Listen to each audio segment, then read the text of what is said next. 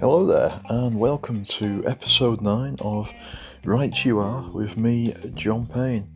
Um, I'm going to take a bit of a change of tack today.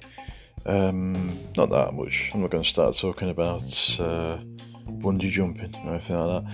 But uh, I thought I'd, instead of reading chapter 6, I believe I'm up to, of uh, the first draft of the Badger Helper Watcher, I thought I'd read um, a short story that I wrote quite a while ago that um, I've, I've not read for quite quite a long time, and I thought I'd sort of see how I could improve it. Maybe um, I was I didn't get much sleep last night.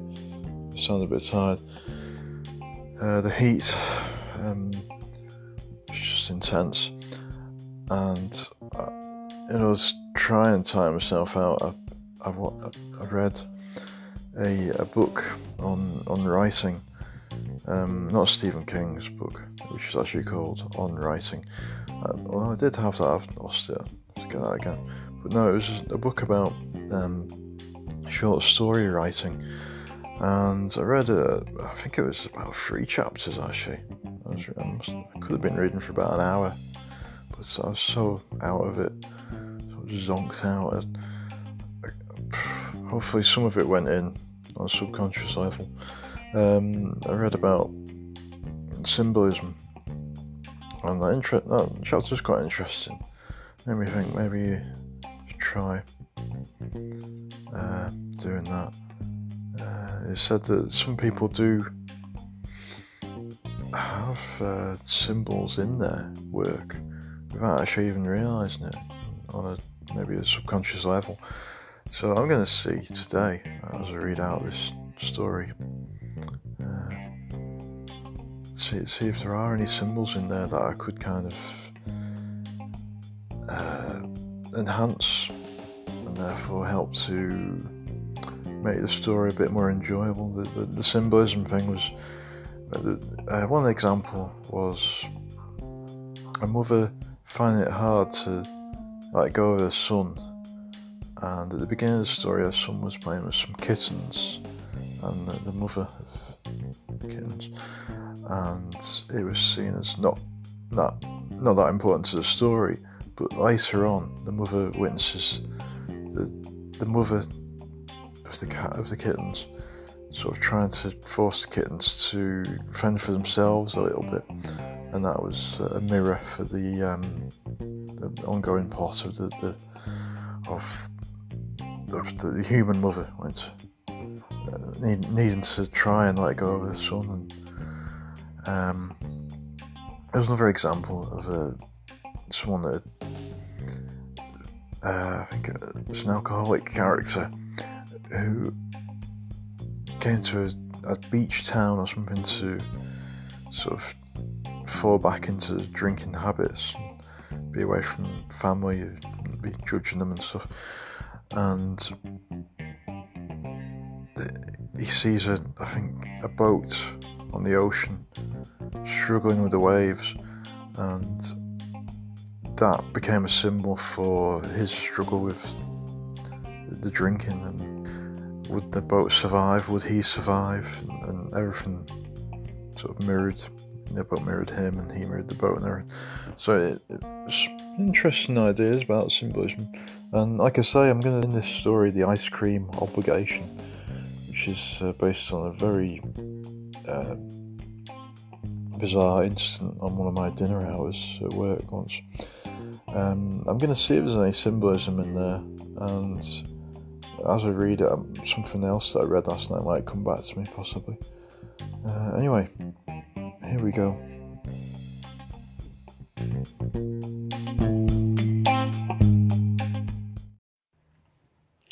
The ice cream obligation. Where had it all gone wrong? Everything used to seem. No, everything did used to be simpler. I was sat in the park on my dinner hour, fed up and trying to escape it. By reading. But I couldn't concentrate. I was searching my mind for a time when I was happy with myself, happy with my place in the world. I'd just lost the Holmes account.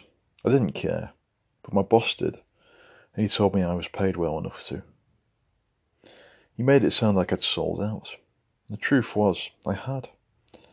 I'd been with the firm for nearly five years, and seemingly through no hard work of my own, just from people leaving to have babies or whatever, I'd risen amongst the ranks. The only reason I stayed was because of the reasonable salary and a potent mix of laziness and paranoia.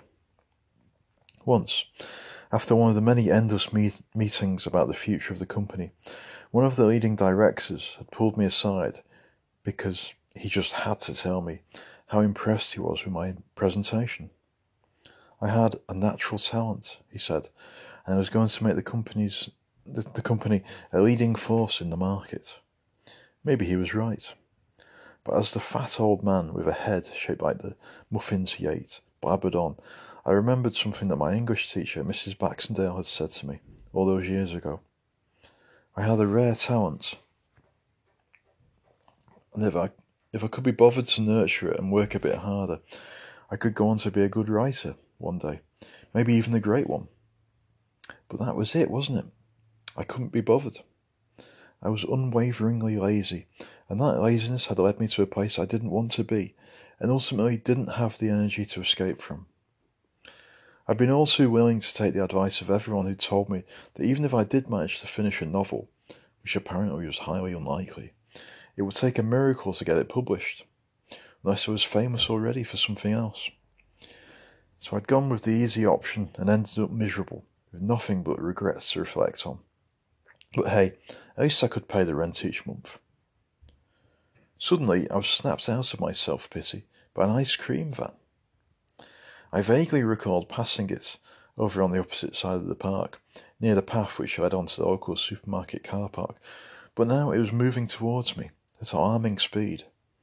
Just when I thought it wasn't going to stop, it screeched to a halt just a few feet away. Seconds later, a desperate yet jovial looking man with a shiny bald head and red cheeks. He kind of reminded me of a 90, sorry, he kind of reminded me of a 99 without the flake. Jumped out of the van. Can you just watch my van for a couple of minutes, mate? He said. I need to nip to the loo. Well, needless to say, I was a bit taken aback by this request. I couldn't remember ever being asked to watch someone's van before, I knew that I'd never been asked to watch someone's ice cream van before. I'm a, natu- I'm a naturally paranoid man, as I told you. If I lived a more dangerous life, I could claim that, that that's what keeps me alive. As it is, it's more likely that it's what keeps me alone and playing it safe. Yet, despite my suspicions, I heard myself saying, Okay, sure. He said thanks in that desperate way and stated again it would only be a couple of minutes, and dashed off. It only took a few seconds for my paranoia to pounce and pin me to the ground. It started throwing questions at me like, Why did he pick you to watch it? Is this some kind of setup for one of those annoying hidden camera shows? Does he expect you to sell his ice cream to anyone who turns up? I started to feel obligated.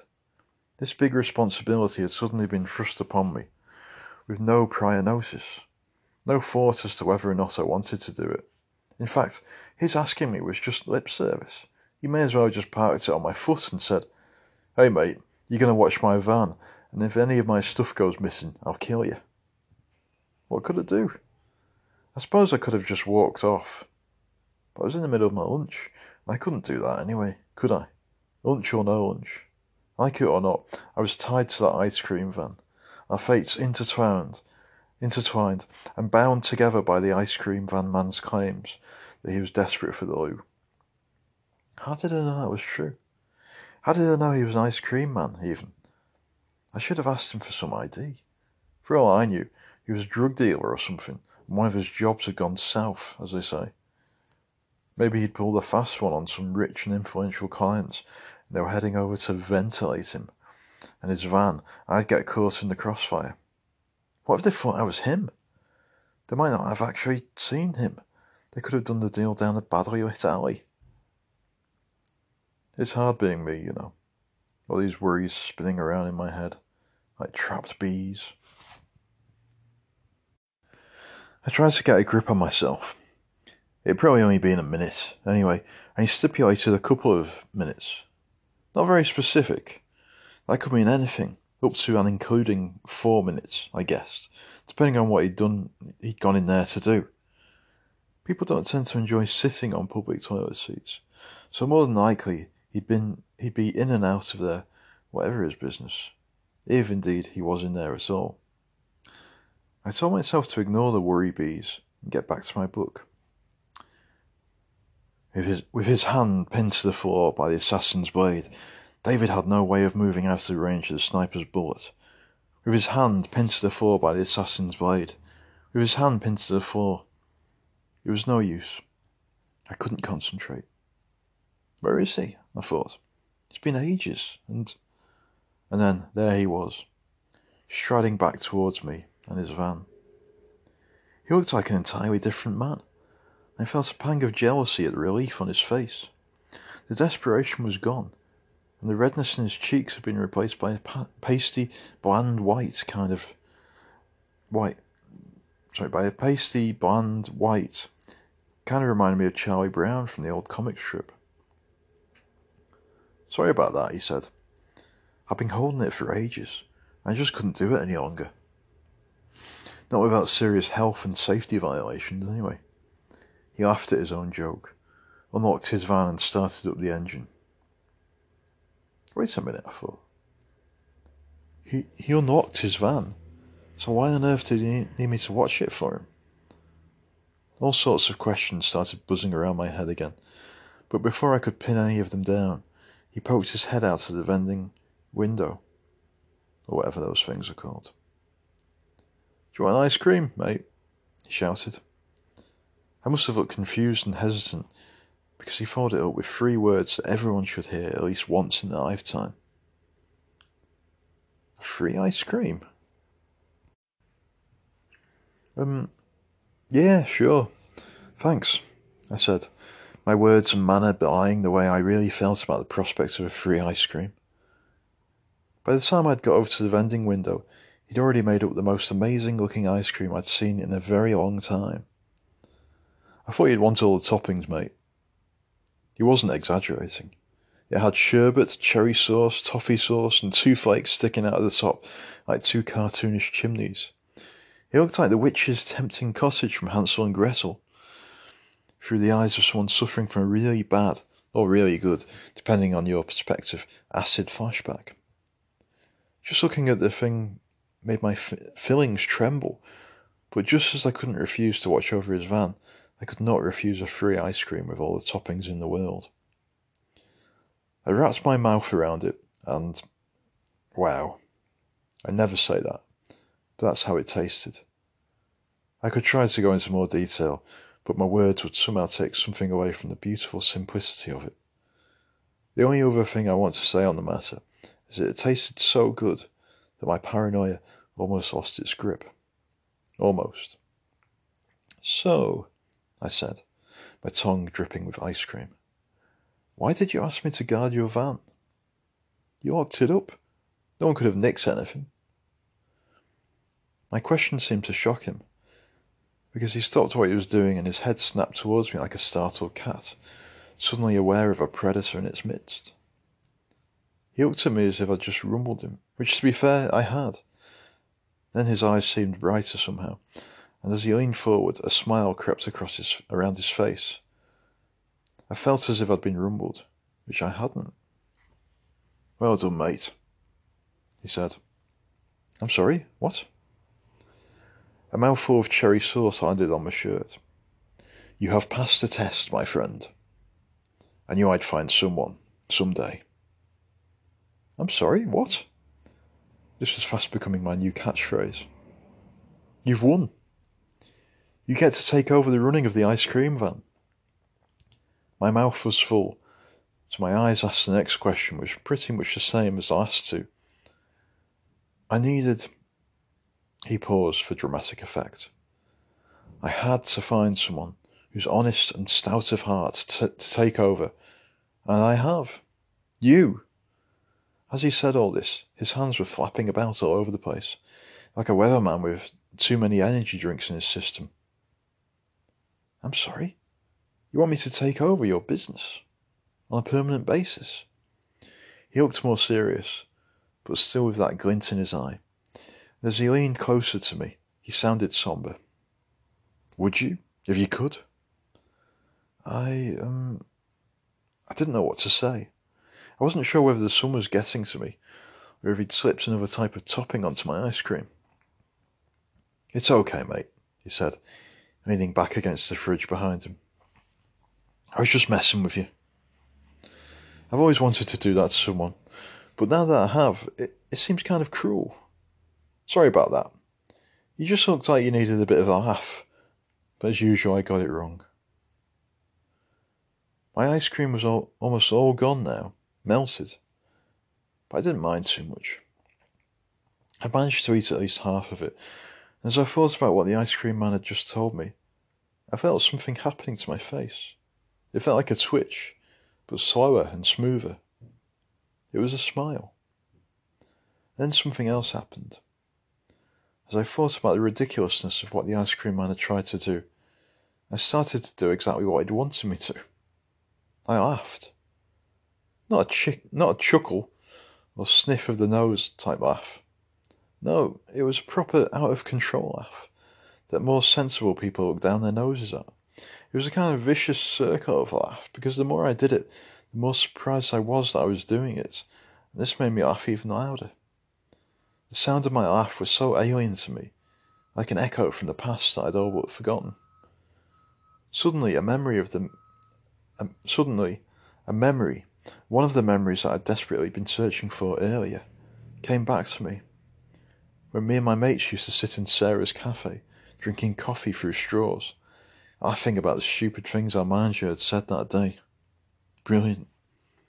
I hadn't laughed like this in years. Why hadn't I? I suddenly remembered a time when we were in that cafe and a random old guy had come up to me and said something like, Don't ever lose that laugh, lad. It's what keeps them at bay. I still didn't know who he meant, and I think he may have been drunk, but I didn't care. My laugh was back. Well, I'm glad I cheered you up, the ice cream man said. I'd almost forgotten he was there. You look so sad, sat there on your own, like your life was falling apart. I've been there. I looked up at him. That wonderful smile still spread across my face. I wanted to just give you an ice cream, straight out. But then I thought that would seem suspicious. Well, I was suspicious enough when you asked me to watch the van. I confessed. I thought you were a drug dealer or something. At this, he looked startled again and said, conspiratorially, con, well, this is a hard word to say, and said, conspiratorially, I am. My other van's got blacked out windows. I laughed at this. My returning laugh had brought with it my sense of humour, which I hadn't even realised was missing. Anyway, that's why I asked you to watch the van for me, so I'd have an excuse to give you an ice cream. I suppose I locked it just in case you turned out to be a weirdo. And now you've got the added bonus of a funny story to tell your mates. That's true, I said, still smiling. As I left the park, a truth filled my mind. Life may be dark, depressing, and all too real most of the time, but shiny, little surreal moments like that one always find their way through the darkness. I knew that whenever I'd be sat in one of those endless meetings, bored to tears, I would look back at this moment and smile.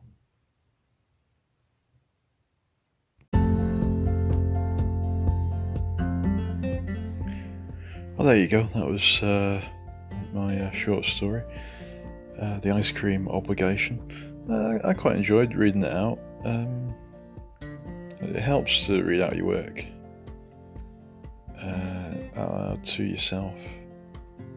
So, so, I noticed a few bits where it, it didn't, you know, the uh, the rhythm of the words weren't quite quite right. But uh, that's just a technicality. I can go over that again. But um, overall, I, I, quite enjoyed that. Um, yeah, kind of, it reminds me of uh, quirky little time in my a few minutes of my life. That that always uh, remind me. Um, as I say, it was based on a real occurrence, but um, wasn't quite as dramatic as that. I um, yeah, I was sat I was sat in the park. It was quite a hot day, and I don't think from where he didn't drive over to me. I don't think. Did he? No, I don't think he did. Nah, he couldn't have done. So fiction and reality are mixing up in my head once again. Um, yeah, I'm pretty sure he didn't drive over, but he did come over to me and ask me to watch his van for him. And I did kind of. Well, I didn't think he was a drug dealer or anything, but I did kind of. It went through my mind why would he ask me to do that? Because. Uh, what am I going to do? If, some, someone did. Well, I suppose if someone did come over to the van and start nicking stuff, could have stepped in, maybe phoned the police. But uh, none, none of that stuff happened. But um, there you go, yeah. It's a nice sort of reminder for me of what happened. Um, yeah, I was trying to think all throughout that what if there is any symbolism there. I'm not sure there is. I could maybe put some in. Maybe the uh, melting ice cream could symbolise the character's um, his his uh, unhappiness melting away, possibly. I could I could make more of that possibly near the end where he's offered the ice cream.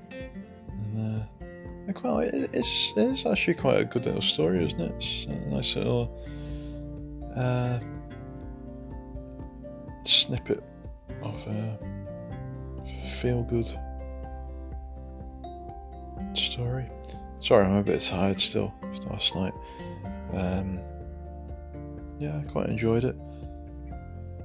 Even the bits about the the writing. I mean, I, sometimes I don't like it when writers use, you know, make the characters writers themselves. It kind of, I don't. It's doesn't aid with the, the escape that uh, writing's supposed to be. Honest, obviously, in fiction. I mean, not in you know if you're writing an essay or whatever about writing, but yeah, when they make the, the main character a writer, it kind of doesn't. Unless they're really, really different to who they are, it, it kind of smacks of not really having any experience of any other kind of experience. So uh, I was going into it thinking I should change that, but I quite like it. I think I did it quite well there because he's not still a writer. He, he regrets not not getting into the writing as much as he should have. And uh, I quite like the the bit where he's reading the book. he keeps repeating the line. Uh, and I think when I type it up properly, Yet with his hand pinned to the floor by the assassin's blade, David had no way of moving out of the range of the sniper's bullets. With his hand pinned to the floor by the assassin's blade. I think I'll put that bit in italics when I uh, type it up.